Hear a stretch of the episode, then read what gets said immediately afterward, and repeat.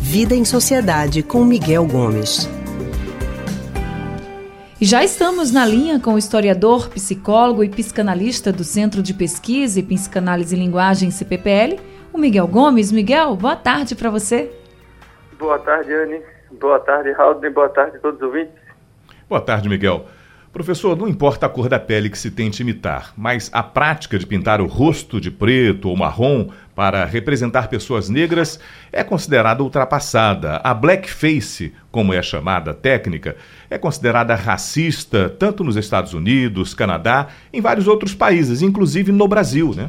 Então, Miguel, eu queria que você explicasse para a gente como essa prática passou a ser considerada racista.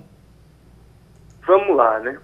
A conversa em torno desse negócio da blackface veio à tona essa semana por conta de uns vídeos do primeiro ministro canadense, Justin Trudeau, né, umas filmagens dele quando bem jovem, com esse rosto pintado, em que ele passou a ser muito criticado por isso, e ele inclusive veio a público pedir desculpas pelas filmagens, que ele se arrepende e tal, porque na época em que ele fez isso, ele não, não tinha noção de quão racista isso poderia ser. E de onde vem essa história do racismo? Né? Isso vem de muito tempo, isso tem uma origem histórica aí, né? Isso são os shows dos menestréis dos Estados Unidos no começo do século XIX, assim, quase 200 anos atrás, em que atores brancos se pintavam né, com carvão ou com cortiça hum. de preto para interpretar personagens negros, personagens que, cujos papéis eram ridicularizados.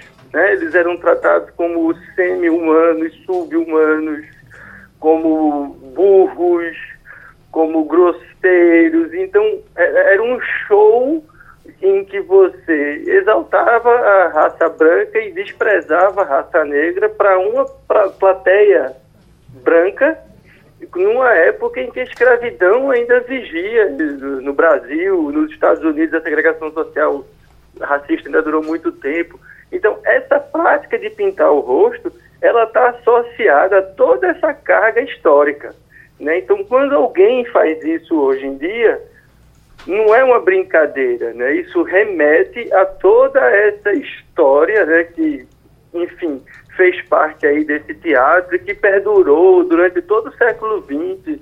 Muitos filmes americanos, ingleses, em que os atores brancos pintavam o rosto, tem um, o caso famoso, o, o filme, né, Otelo, em que aquele ator branco, Laurence Olivier, ele se pinta de preto para interpretar Otelo na, na, peça de Shakespeare. Uhum. Enfim, então tem toda essa carga que, que esse ato de pintar o rosto traz. E por isso que ela é considerada um ato racista, uhum. né? Porque não é só pintar o rosto de preto, é tudo que vem junto com isso, todo o significado que vem com isso de você tratar a raça negra como sub-humana. Agora, Miguel, então você acredita que fantasiar-se pintando o rosto de preto alimenta os estereótipos atribuídos aos negros?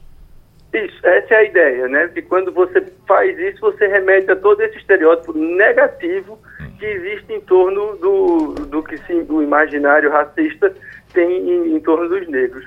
E, e chama atenção, porque aí eu acho que é uma coisa interessante para a gente discutir nesse tema, remetendo ao Trudeau, que, enfim, todo mundo que acompanha a política internacional sabe como o Justin Trudeau é um sujeito que tem uma política progressista, para frente, antirracista, é, de defesa das minorias e tal, e causa surpresa ver uma pessoa tão engajada nessas políticas ser, né, ter um ato como esse. E a justificativa dele de não saber que isso era racista.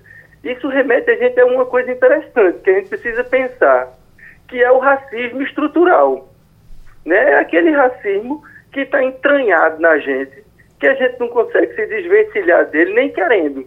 Porque muitas vezes você acaba sendo racista, mesmo tendo consciência que isso é um absurdo. Porque está tão entranhado na gente que a gente solta o racismo, enfim, sem se dar conta. Às vezes eu, eu, por exemplo, às vezes brigo comigo mesmo para não ser, mas eventualmente devo ser. Um exemplo, quando a gente diz assim, rapaz, a situação hoje está preta, isso remete ao quê? Ao que está ruim, ah, não está bom, eu perdi alguma coisa.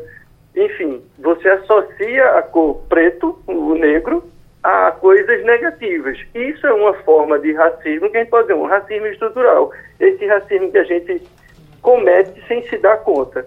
E que não é brincadeira, não é mais a expressão linguística. A gente precisa brigar mesmo para que a gente evite esse tipo de, de expressão. É, de fato, tem algumas coisas que a gente fala, às vezes a gente até nem sabe, né, Miguel, que pode estar tá cometendo um ato racista, uhum. como você acabou de falar, está muito entranhado. Por exemplo, já ouvi aqui pessoas dizer denegrir e outras pessoas não diga isso. Você está você tá falando uma palavra que até tem um, um, tom racista, porque é tornar negro, e a pessoa nem sabia que não era. Conta. E aí, como você está falando, às vezes está muito entranhado na nossa cultura e a gente precisa realmente ter mais consciência para não cometermos atos racistas e não parecermos que somos racistas. Né? A gente tem que, não pode ficar só no discurso, tem que também ser na prática, tem que todo mundo é, praticar isso para a gente um poder discurso, mudar a sociedade. Esse discurso do racismo, não basta a gente não ser racista. Mesmo esse racismo entranhado, a gente tem que brigar contra ele. A Exatamente. gente tem que ser antirracista. Não é só deixar de ser racista. A gente tem que não ser racista, porque isso é um absurdo nos dias de hoje, e a gente tem que brigar contra quem é racista, porque isso não cabe mais nos tempos atuais.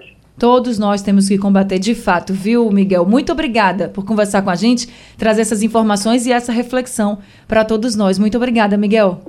Obrigado, Anne. Obrigado, Raul. Obrigado para todo mundo. Um, um abraço, Miguel. Boa semana.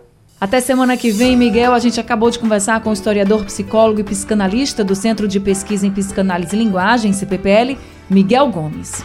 Amanhã a gente conversa com Bruna Vaz sobre lares chefiados por mulheres. Será que essa condição pode impactar na criação e educação dos filhos? Esse é o assunto de amanhã na coluna CPPL Conversa.